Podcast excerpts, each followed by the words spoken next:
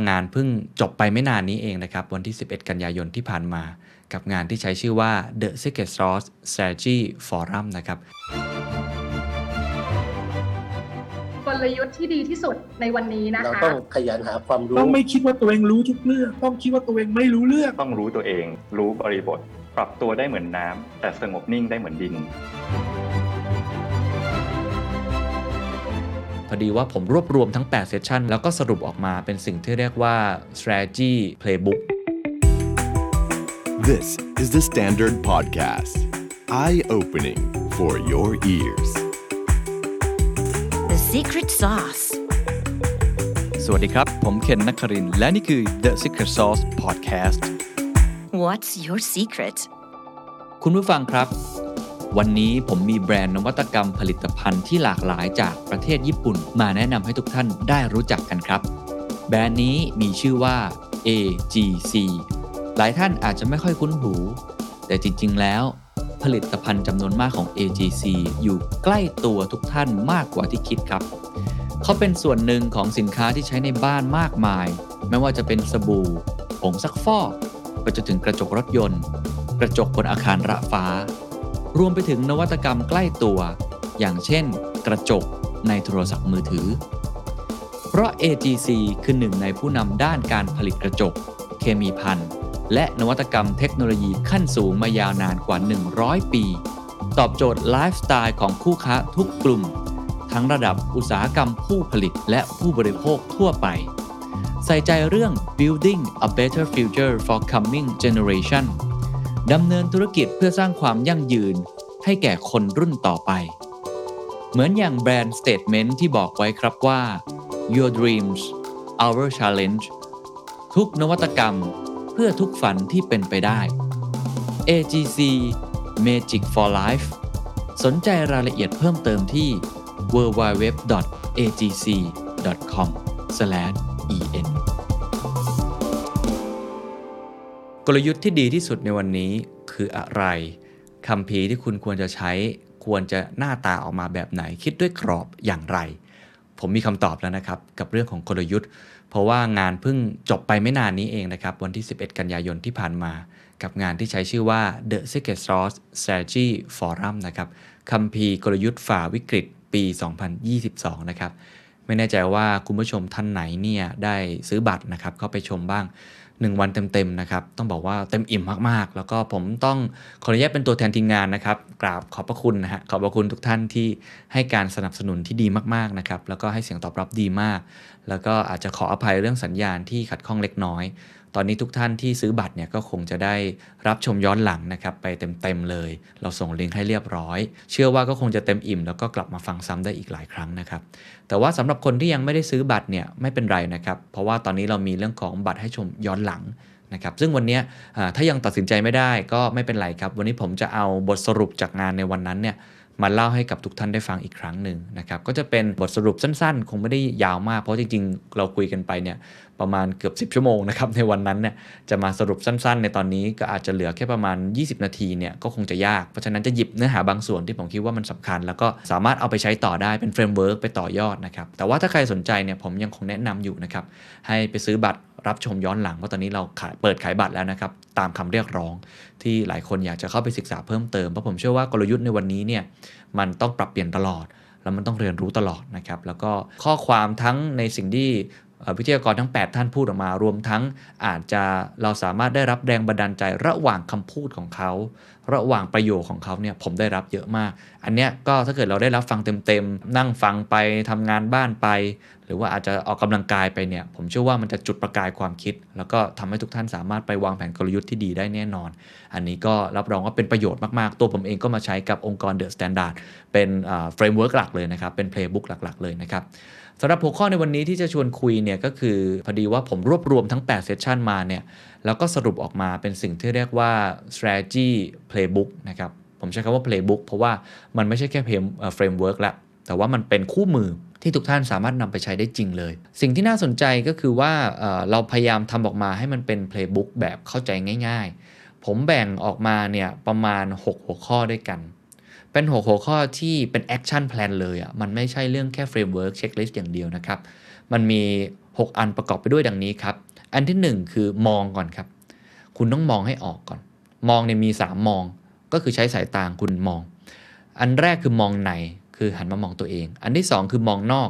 ก็คือมองภาพใหญ่ก่อนนะครับอันที่สามคือมองเล็กก็คือมองภาพเล็กให้ออกก่อนว่าตอนนี้มันเป็นอย่างไรบ้างคือแมคโครเทรนด์กับไมโครเทรนด์อันนี้คือมองสามมองข้อต่อมาครับข้อที่สี่ก็คือเตรียมครับเตรียมพร้อมมีตั้งแต่การเตรียมเรื่องของสภาพทางธุรกิจของคุณทั้งหมดเลยเตรียมพร้อมเรื่องเป้าหมายคุณจะต้องรีอินเวนต์ใหม่ไหมแล้วก็เตรียมพร้อมเรื่องกลยุทธ์ที่เราคุยกันวันนี้นี่แหละครับพอเตรียมเสร็จปุ๊บไปข้อที่ห้าครับคือ execution ลงมือทำและข้อนี้สำคัญมากๆว่าการลงมือทำเนี่ยไม่มีตำราแล้วครับคุณต้องไปทำกันเองแล้วก็ผิดพลาดกันเองล้มเหลวกันเองแล้วหลังจากนั้นเนี่ยก็ไปสู่ข้อที่หกครับก็คือสิ่งที่สำคัญที่สุดและผมเชื่อว่าทุกท่านที่ฟังอยู่ในตอนนี้เนี่ยน่าจะเป็นคนที่เป็นผู้นำอาจจะไม่ใช่ผู้นำองค์กรระดับสูงสุดแต่คุณเป็นผู้นำในแผนกของคุณเองอันนี้สำคัญมากนะครับว่าภาวะผู้นำที่จะทำให้ห้าข้อเมื่อกี้ที่ผมพูดมาเนี่ยประสบความสำเร็จไม่ง่ายจะต้องยกระดับตัวเองขึ้นมาต้องเปลี่ยนแปลงอะไรหลายอย่างหรือที่ผมเคยจัดไปตอนนึงก็คือ adaptive leadership อันนี้จะต้องมีอะไรบ้างเดี๋ยวไปทีละข้อนะครับเอาอันแรกก่อนมองในครับมองในเนี่ยอันนี้ผมเอามาจากคุณพงษ์นะครับจาก เอส ซี Asset คุณพงษ์พูดไปน่าสนใจครับว่าก่อนที่คุณจะทำอะไรเนี่ยคุณต้องรู้ว่าเฟสตัวเองอยู่ตรงไหนคือคุณอยู่ขั้นบันไดตรงไหนอ่ะคุณอยู่สเตจไหนของธุรกิจซึ่งถ้าเกิดอ้างตาม McKinsey เขามี ห้า รีใช่ไหมครับไม่ว่าจะเป็น Resilient Return Resolve Reimagine หรือว่าเรื่องของ Reform ก็ว่ากันไป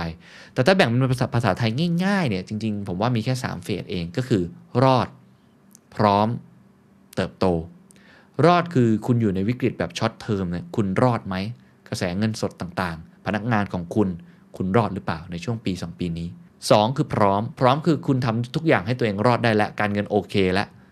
พนักงานโอเคและกระบวนการดีและคุณพร้อมหรือเปล่าที่จะสยายปีกการเตรียมความพร้อมนี่ไม่ง่ายนะครับทำยังไงให้คุณพร้อมและขั้นตอนที่สามคือเติบโตก็คือการที่คุณสยายปีกออกไปเลยทะยานออกไปลงทุนบุกชัดเจนเลยซึ่งอันนี้ทั้งดร.ยันยงจาก เอส ซี บี อี ไอ ซี หรือว่าคุณช้างไทยยูเนียนก็พูดตรงกันว่าคุณต้องลงทุนและที่สำคัญต้องลงทุนนะฮะถ้าไม่ลงทุนสำหรับอนาคตเราพอเปิดหลังจากโควิดมาเราจะไล่คนอื่นไม่ทันถ้าคุณไม่ลงทุนพอโควิดจบนะฮะซาลงเนี่ยคนอื่นวิ่งหมดแล้วคุณเปิดมาคุณยังอยู่ที่เดิมคุณก็อาจจะ obsolete ก็คือตัวรีบหายไปจากท้องตลาดได้สามเฟสนี้ลองสังเกตตัวเองดูดีๆนะครับว่าคุณรอดคุณพร้อมหรือคุณเติบโตถ้าอย่างในงานฟอรัมเนี่ยเราก็จะเห็นเลยว่าเซสชันที่เป็นผู้บริหารระดับสูงเนี่ยอยู่ในช่วงพร้อมนะครับทุกคนพอที่จะรอดและไม่ว่าจะเป็นเมเจอร์ซีนิเพล็กซ์โรงหนังไม่ว่าจะเป็นเรื่องของฟู้ดแพชชั่นบาร์บีคิวพลาซ่าไม่ว่าจะเป็นเรื่องของ เอส ซี Asset อสังหาริมทรัพย์หรือคุณสุปจีดุสิตธานีสี่คนเหล่านี้พร้อมแหละแต่ว่าคนที่ก้าวบียอนไปมากกว่านั้นเพราะว่าไม่ค่อยได้รับผลกระทบจากโควิดเพราะว่าเขาเป็นธุรกิจส่งออกแล้วก็ก็มีดิสซิปลินพอสมควรอยู่แล้วก็คือคุณช้างไทยยูเนียนไทยยูเนียนเนี่ยอยู่ในช่วงเติบโตแล้วก็คือหา new S curve ของตัวเองแล้วเป็นต้นนะครับอันที่สองคือมองนอกมองนอกผมเริ่มต้นที่ภาพแมคโครก่อนภาพใหญ่ภาพใหญ่เนี่ยเวลามองเนี่ยต้องมองให้เห็นภาพอุตสาหกรรมโดยรวมเศรษฐกิจโดยรวมว่ามันเป็นยังไงข้อสรุปที่ได้ก็คือต้องมองหา worst case scenario รอบตัวก่อนปัจจุบันนี้โลกวูก้าใช่ไหมครับคุณต้อง worst case ไว้ก่อนอย่าคิดแง่ดีจนเกินไปเพื่อที่จะทำให้มี backup plan อะไรต่างๆตอนนี้สำหรับประเทศไทยเนี่ย worst case ที่เรามองแล้วรู้สึกว่าน่าเป็นห่วงมากๆไม่ใช่แค่ในเชิงธุรกิจแต่ในเชิงสังคมหรือผู้นำระดับองค์กรระดับประเทศที่ต้องเข้ามา address เรื่องนี้ tackle เรื่องนี้มากๆก็คือความเหลื่อมล้ำครับก็คือ uneven หรือที่ภาษานักเศรษฐศาสตร์ใช้คำว่า K-shape recovery ก็จะเห็นเลยนะครับว่ามันเกิดการ uneven นะครับจากเรื่องการฉีดวัคซีนแต่จริงๆแล้วมันมีมากกว่านั้นนะครับนอกจากนั้นครับยังมีเทรนด์อื่นๆที่น่าสนใจเป็นเมกะเทรนด์ที่มาแน่ๆแล้วก็เป็นเทรนด์ที่คุณควรจะเข้าไปเสาะหาโอกาสในตรงนี้ให้ได้มากที่สุดหรือในอีกทางหนึ่งถ้าคุณไม่เข้าไปกระโดดในคลื่นนี้คุณอาจจะตกขบวนก็มีเรื่องของดิจิทัลอันนี้ไม่ต้องพูดถึงนะครับดิจิทัลมาแรงจริงๆอีคอมเมิร์ซหรือเรื่องของฟู้ดเดลิเวอรี่อะไรต่างๆแบบนี้ตอนนี้ถ้าเกิดใครไม่เข้าใจมันไม่ทำเนี่ยตกขบวนได้เลยถูกทิ้งไว้ข้างหลังได้เลยอันที่สองที่เห็นชัดเจนแล้วทุกคนพูดเป็นคำศัพท์นี้ตลอดเวลาในทุกแปดเซสชั่นก็คือ sustainability หรือว่า อี เอส จี เรื่องของความยั่งยืนนะครับสิ่งแวดล้อมและความยั่งยืนในมิติอื่นๆด้วยมิติสังคมสิทธิมนุษยชนความหลากหลายทางเพศเรื่องของ equality ความเท่าเทียมกัน หลากหลายเรื่องเหล่านี้ Data Privacy เรื่องของข้อมูล Cyber Security เรื่องเหล่านี้จริงๆก็อยู่ใน เอส ดี จี สิบเจ็ด เป้าหมายของ ยู เอ็น อยู่แล้วอันเนี้ยจะเป็นอีกแรงขับเคลื่อนสำคัญเป็นอีกกติกาใหม่ที่คุณจะต้องจับตาแล้วก็เข้าไปเรียนรู้นะครับอีกเทรนด์นึงที่เราเห็นเยอะมากแล้วผมคิดว่าเป็นเทรนด์ที่น่าสนใจแล้วคนไทยเนี่ยค่อนข้างจะโดดเด่นในเทรนด์นี้ก็คือผมใช้คำไทยง่ายๆกายและใจสุขภาวะนั่นก็คือคำว่า health and wellness เรื่องของสุขภาพที่ดีทั้งกายและใจ health เนี่ยตัวอย่างอย่างเช่นเรื่องของวิตามิน water เราเห็นขายดีมากมากขึ้นใช่ไหมครับเทรนด์การชงกัญชาแบบนี้เป็นต้นเราจะเห็นเทรนด์ทางนี้การออกกำลังกายเครื่องออกกำลังกายต่างๆเรื่องของ wellness เนี่ยก็คือเรื่องของการที่คุณเนี่ยพยายามที่จะทำให้สุขภาพใจคุณดีไปพร้อมๆกันด้วยเรื่องของเทรนด์ medical mental health issue ต่างๆสุขภาพจิตคนพูดถึงกันเยอะ burnout syndrome อะไรแบบนี้นะครับก็ลองเข้าไปดูศึกษาดูว่ามันมีอะไรแล้วก็มีเทรนด์เรื่องความเป็นอยู่ที่ดีคือ well being อันนี้อาจจะแตะกว้างกว่าแค่ health and wellness ความเป็นอยู่เช่นการอยู่อาศัยเพราะว่าหลังจากนี้คนจะใช้ลักษณะแบบที่เรียกว่า home body นะติดบ้านบางคนใช้คำว่า home resting บางคนก็ใช้คำว่าเป็นลักษณะเหมือนกับรังนกนะฮะเป็นสิ่งที่เราอยู่ที่บ้านมากขึ้นใช่ไหมครับสัตว์เลี้ยงก็จะเติบโตมีเทรนด์นึงบอกว่าไอศครีมนะคนจะกินไอศครีมมากขึ้นเพราะเป็นความสุขอย่างนึงเทรนด์ work from home แบบนี้นะครับอันนี้ก็ต้องบาลานซ์เรื่องของ well beingให้ได้มากขึ้นนะครับอีกเทรนด์นึงก็คือเทรนด์ผู้สูงอายุที่จะอยู่ใน well-being ด้วยผมว่าผู้สูงอายุนี่มันครอบคลุมไปหมดแล้วเป็นเทรนด์ที่ใหญ่มากของโลกสังคมผู้สูงอายุไทยนี่ก็จะไปถึงจุดนั้นเช่นกันเราจะเกาะกระแสนี้ยังไงจะกระโดดเข้าไปในคลื่นนี้อย่างไรโดยต้องต่อยอดให้ดีที่สุดสู่การส่งต่อประสบการณ์ให้ดีที่สุดให้คนรู้สึกว่าคุณเข้ามาที่เทรนด์นี้ไม่ได้แค่พูดแต่ทำจริงข้อที่สามมองนอกอีกอย่างหนึ่งครับก็คือมองแบบเล็กก็คือเป็นไมโครเทรนด์และเป็นเทรนด์เล็กๆในมุมผมก็คือพฤติกรรมผู้บริโภคนั่นแหละครับพฤติกรรมบริโภคเปลี่ยนตลอดเวลาใครที่จับตลาดได้ก่อนก็มีโอกาสที่จะชนะสิ่งสำคัญที่สุดก็คือมองหาลูกค้าที่แท้จริง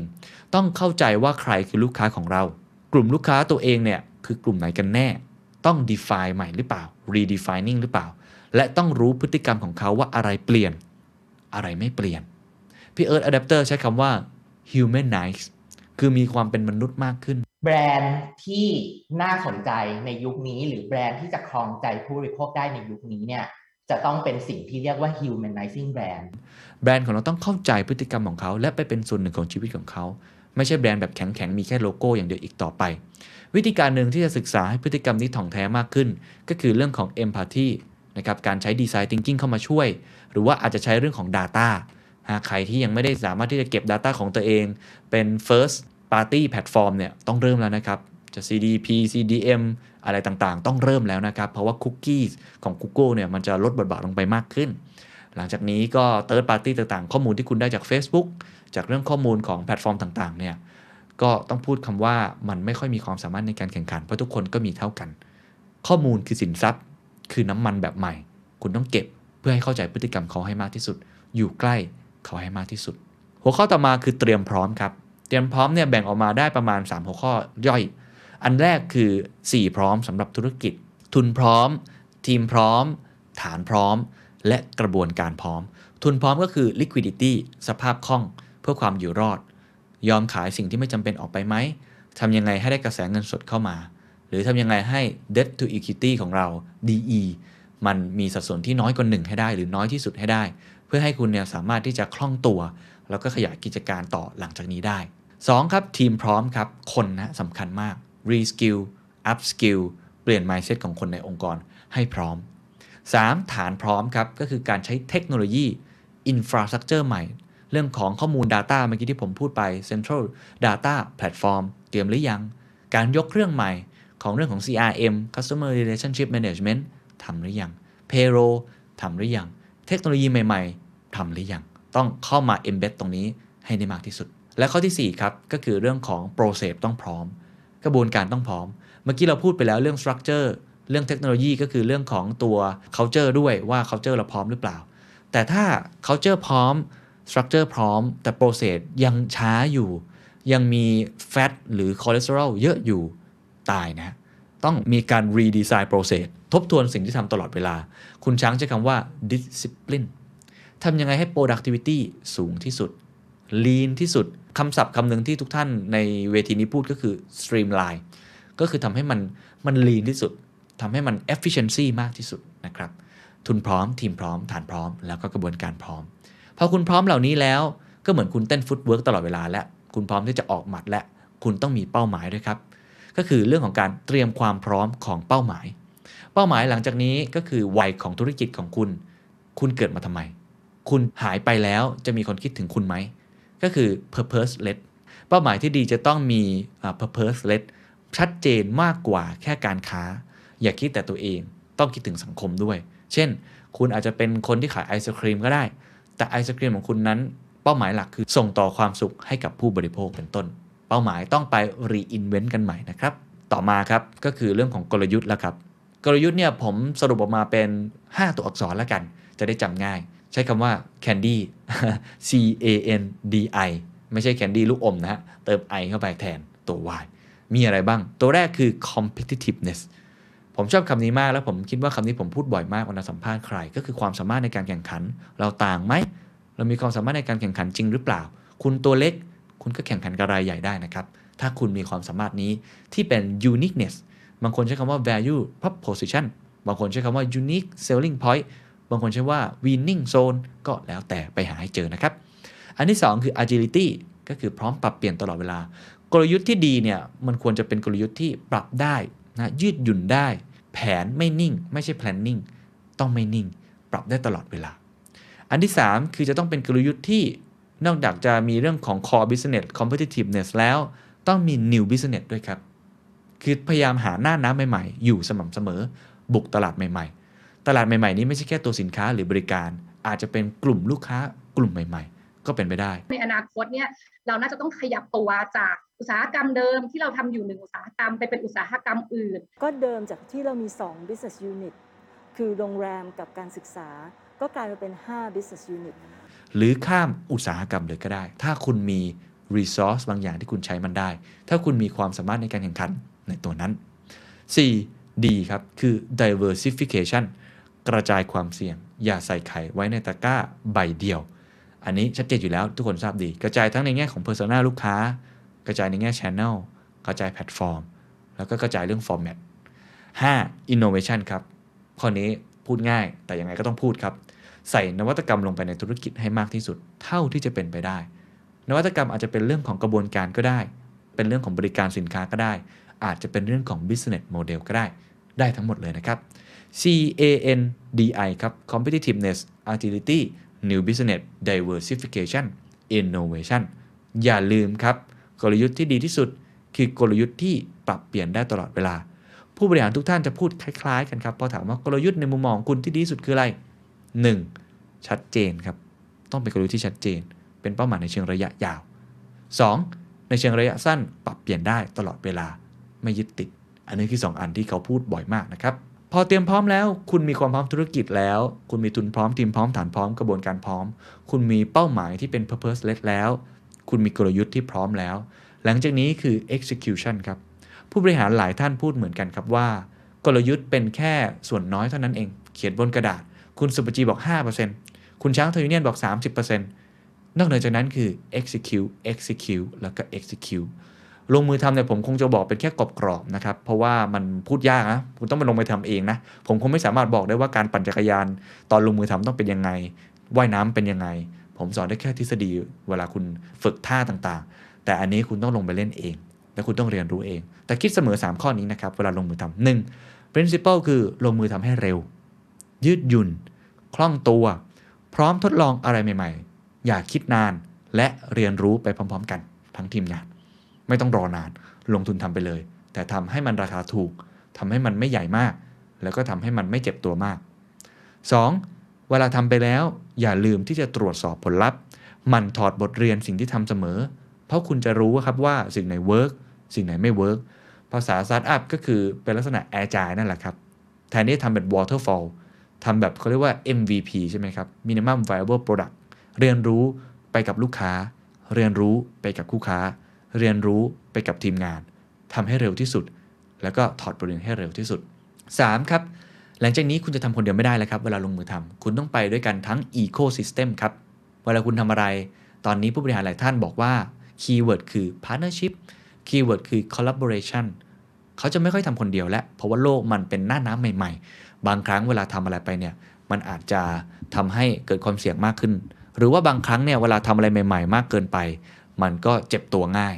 รวมทั้งความถนัดในโลกยุคใหม่เนี่ยไม่มีใครถนัดทุกอย่างเช่นผมเป็นสื่อผมอาจจะไม่ถนัดเรื่องเทคโนโลยีผมอาจจะไม่ถนัดเรื่อง Data ก็ต้องไป X กับคนอื่นเราถนัดด้านไหนมีความสามารถในการแข่งขันด้านไหนเราลงทุนทำในด้านนั้นแล้วก็ไปจับมือคนอื่นมันก็เลยเกิดโมเดลใหม่ๆไม่ว่าจะเป็นเรื่องของ Joint Venture เอ็ม โอ ยู หรือว่าการทำสัญญาโดยที่อาจจะไม่ได้มีเอกสารอะไรชัดเจนแต่เป็นการร่วมมือการทำเป็น collaboration กันแบบหลวมๆก็ได้เหมือนกันอันนี้เป็นอะไรที่ควรจะทำคุณเป็นบริษัทใหญ่คุณไปจอยกับบริษัทเล็กคุณเป็นบริษัทเล็กจอยกับบริษัทใหญ่บริษัทกลางจอยกับบริษัทที่เป็นระดับเล็กใหญ่ได้หมดหรือคุณเป็นภาครัฐคุณจอยเอกชนเอกชนจอยภาครัฐจอยกับสถาบันการศึกษาที่เขามีองค์ความรู้หรือมาจอยกับสื่ออย่างผมก็ได้เหมือนกันอันนี้จะเป็นโมเดลแห่งอนาคต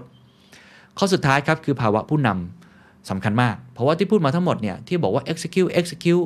หรือการคิดอะไรต่างๆเนี่ยต้องเป็นผู้นำเป็นคนขับเคลื่อนองค์กรไหนที่ผู้นำไม่ขับเคลื่อนในตามที่ผมพูดมาทั้งหมดเนี่ยมันจะไม่เกิดเพราะฉะนั้น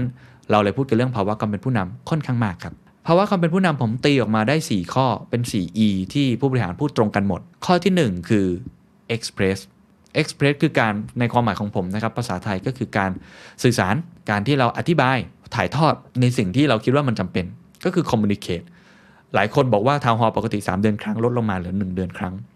แล้วก็มีเรื่องของ one on one ด้วยคือการ communicate communicate ให้มากขึ้น express บ่อยๆในสิ่งที่คุณทำเพราะว่าคุณเปลี่ยนบ่อยพอคุณเปลี่ยนบ่อยเนี่ย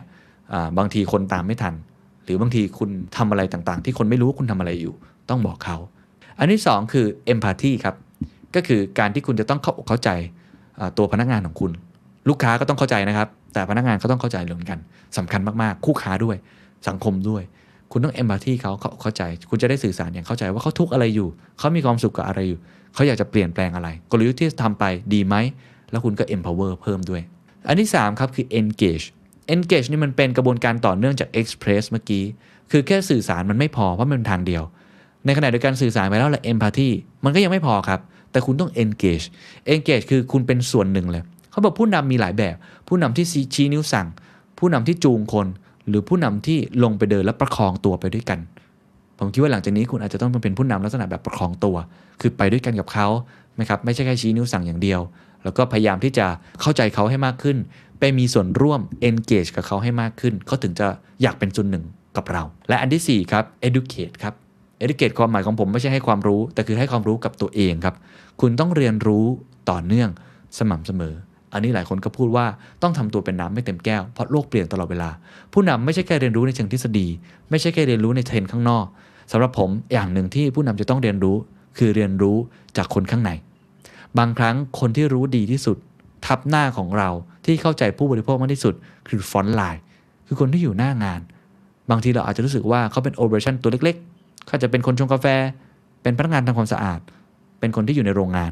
แต่คนเหล่านี้นะครับที่อยู่ใกล้กับกระบวนการอยู่ใกล้กับ end product อยู่ใกล้กับ consumer เขาถึงเรียกว่าโปรเจกต์แบบ end to end